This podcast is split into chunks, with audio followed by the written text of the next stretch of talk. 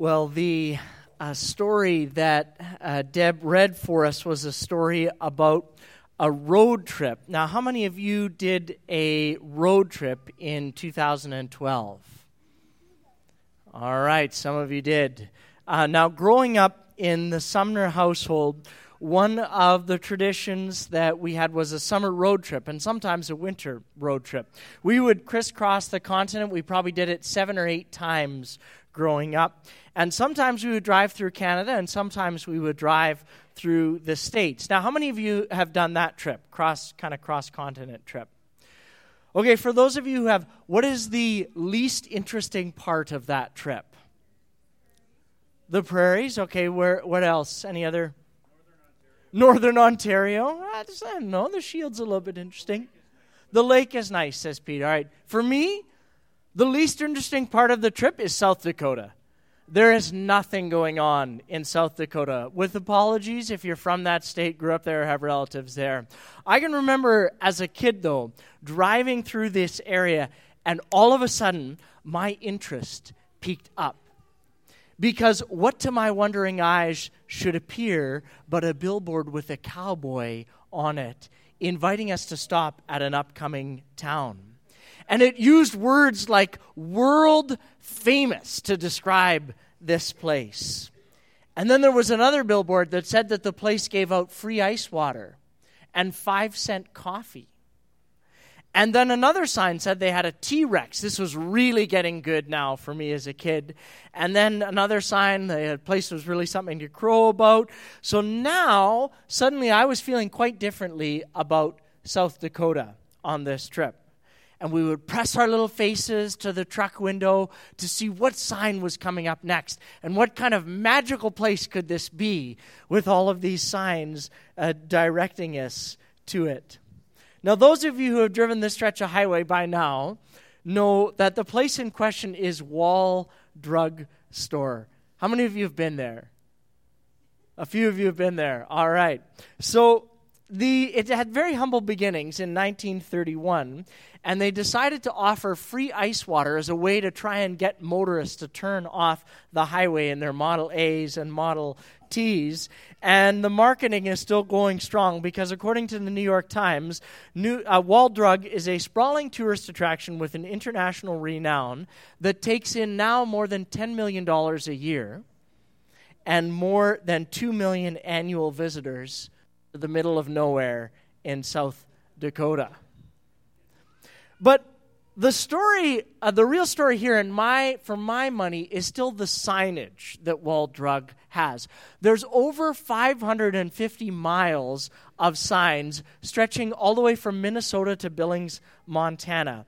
Many people actually now have even taken to making their own signs to describe how far it is from where they are to Wall Drug. So, for example, it's 9,333 miles from Antarctica to Wall Drug, and 6,964 miles from Afghanistan, apparently. And in the state of South Dakota itself, there's thousands and thousands of billboards dotting the whole landscape, all pointing to Wall Drug. There's so many signs, by, in fact, that by the time you reach it, you have this deep need to pull off of the highway and figure out what all of these signs are all about, even if you don't need ice water or coffee. You feel compelled to pull over into this sleepy little town and see what all the fuss is about. Why do people stop? Well, people stop because something or someone has told them to stop, invited them to, really. As human beings, we're wired up to take notice of things in our world when a compelling case has been made for us that the invitation is worth accepting. And this was certainly true on that first Christmas in a little out of the way hamlet of Bethlehem. Angels first appeared to lowly shepherds and announced, in the most compelling heavenly billboard campaign ever imagined, a choir of honest to goodness angels, that there was something worth paying attention to. Someone worth paying attention to, born in that sleepy little part of the world. But it wasn't just the compelling delivery of the angel's message that invited the shepherds to take notice that night, it was also the content of their message. In Luke chapter 2, verse 14, we're told that the angel's message to the shepherds was glory to God in the highest and peace on earth. Any announcement by angels is big, but a declaration of peace into a situation like the shepherds lived in in the first century that was racked with conflict and strife must have seemed more unbelievable to their ears than a choir of angel actually was to their eyes. And they must have asked themselves could this actually be true, this peace on earth business? But a closer look at the signage tells us that this wasn't the first, the last, or even the greatest announcement of peace in the big God story. God had declared his intentions in a birth announcement like no other because it was delivered hundreds of years in advance, thousands of miles from the actual event in the small town of Bethlehem. In the Old Testament, a prophet Isaiah puts up the first billboard and says, For to us a child is born, a son is given, the government will rest on his shoulders. He will be called Wonderful Counselor, Mighty God Prince of Peace. And as that first Christmas draws even closer, the signage becomes clearer and clearer and even more pronounced. When Jesus' first cousin John is born in Luke chapter 1, his father Zechariah makes an audacious statement of hope. He says in Luke 1 78 and 79, because of God's tender mercy, the light of heaven is about to break upon us, referencing Jesus' birth, to give light to those who sit in darkness and in the shadow of death, and to guide us to the path of peace. What do billboards do? Or in the language of the carols that we sang earlier, hark the herald angels sing. What does a herald do? Well, a herald guides your feet, or a billboard guides your car to places you want to go, places that are pointed out to you, places like Wall Drug Store. The challenge, though, is that places that we want to go are not always easy places to get to. Peace as a destination, either in our interior worlds or in the world itself, is a vaporous, elusive quality to it. I mean, let's be honest with each other. Most of us have been rushing around for weeks leading up to tonight, baking and shopping and working extra hours. And still, the challenge will confront uh, some of us those some assembly required toys and we'll have to wrestle things out of overpackaged hype and rescue ourselves from the pains of disappointment when maybe things don't work out exactly as we thought they would, and every request isn't quite fulfilled. Or we'll watch the news, and whether it's the events of Friday, December 14th in Connecticut, or chaos in our personal lives, or trouble at school, or tensions at work or at home, unrest globally, financially. All of these things seem designed to pull us away from the path of peace. And in the wake of so much tragedy in our world in 2012, the stanza of that carol, I Heard the Bells on Christmas Day, seems to give voice to some of those deeper questions. The carol says, In despair I bowed my head. There is no peace on earth, I said. For hate is strong, it mocks the song of peace on earth, goodwill to all. But it's precisely because of the state of the world and the state of our own lives that we need to again visit the manger and hear the promise of peace that was declared and pointed out to us and to the shepherds. Jesus made a promise to us in John chapter 14, verse 27. He said, I'm going to give you a gift. It's a gift of peace, peace of mind and heart. This peace that I want to give you, the world can't give it. So don't be troubled and don't be afraid. At Christmas, we learn that peace isn't so much found in a place as it is found in a person. Peace isn't the product of our circumstances when things finally quiet down. Peace is the presence of a relationship with God who has the most wonderful gift to give those who accept and receive it. And that gift is the gift of Himself that He gave to us at Christmas, born that night so long ago in Bethlehem to guide not only our world, but each of our feet into the paths of peace. God's promise to us is that He will be the source of our peace for those who are in relationship with Him. And the Christmas bells declare this hope yet again. Then pealed the bells more loud and deep God is not dead, nor doth he sleep.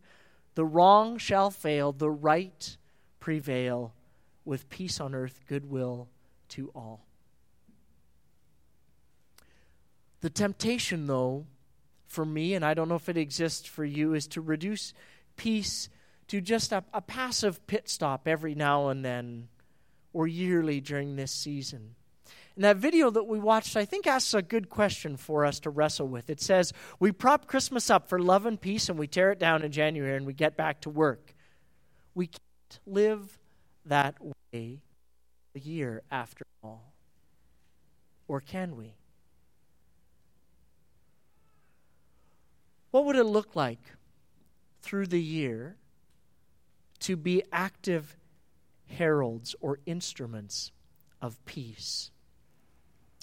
I love the Advent uh, tradition in some homes in France where children prepare a little manger in the days leading up to Christmas. For each prayer or each act of kindness that they perform, they are given a piece of straw to place in the manger.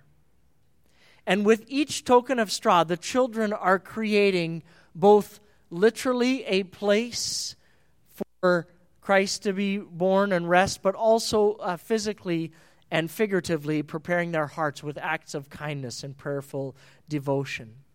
In a season of busyness and tension, I think small acts of peace that we choose to do are like those little pieces of straw. They prepare our hearts, they prepare our homes, they prepare the places around us to be places of peace where we can receive the Prince of peace. Because sometimes we think of peace as just a distant place out there somewhere that would take some kind of insurmountable effort to obtain, let alone sustain.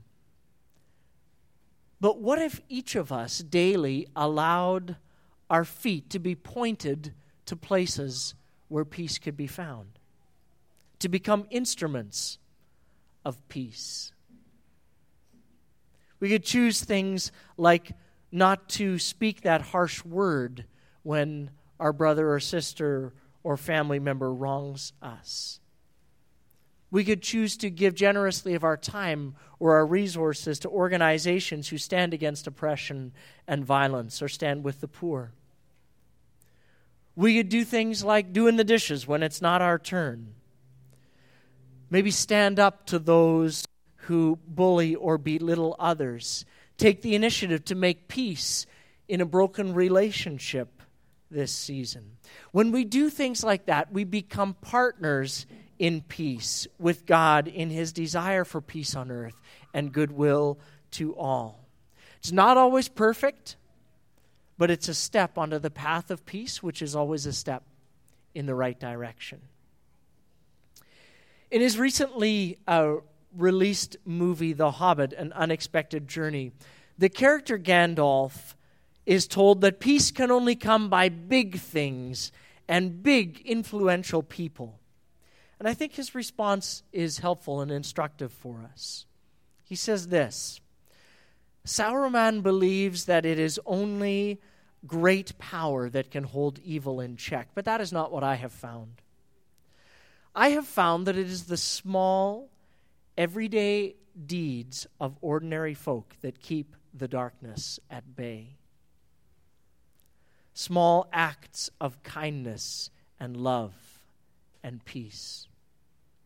Small, everyday words and deeds of folks like you and me is what brings peace, not just at Christmas, but throughout the year.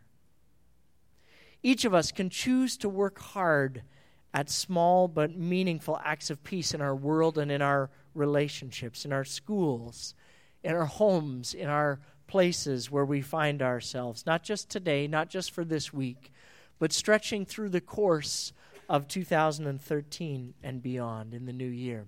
What a difference it might make if in 2013 we actually, each one of us, made a commitment to allow ourselves to become, in big and small ways, instruments of peace.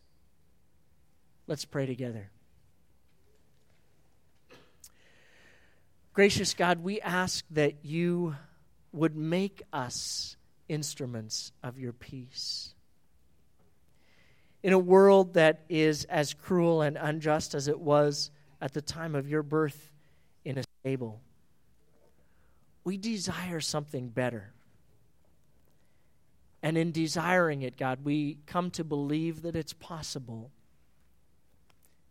And we await its coming with hope and with anticipation in your Spirit's work in our lives and the world will bring that peace to be. In the name of Jesus, we would invite it to be so. Amen.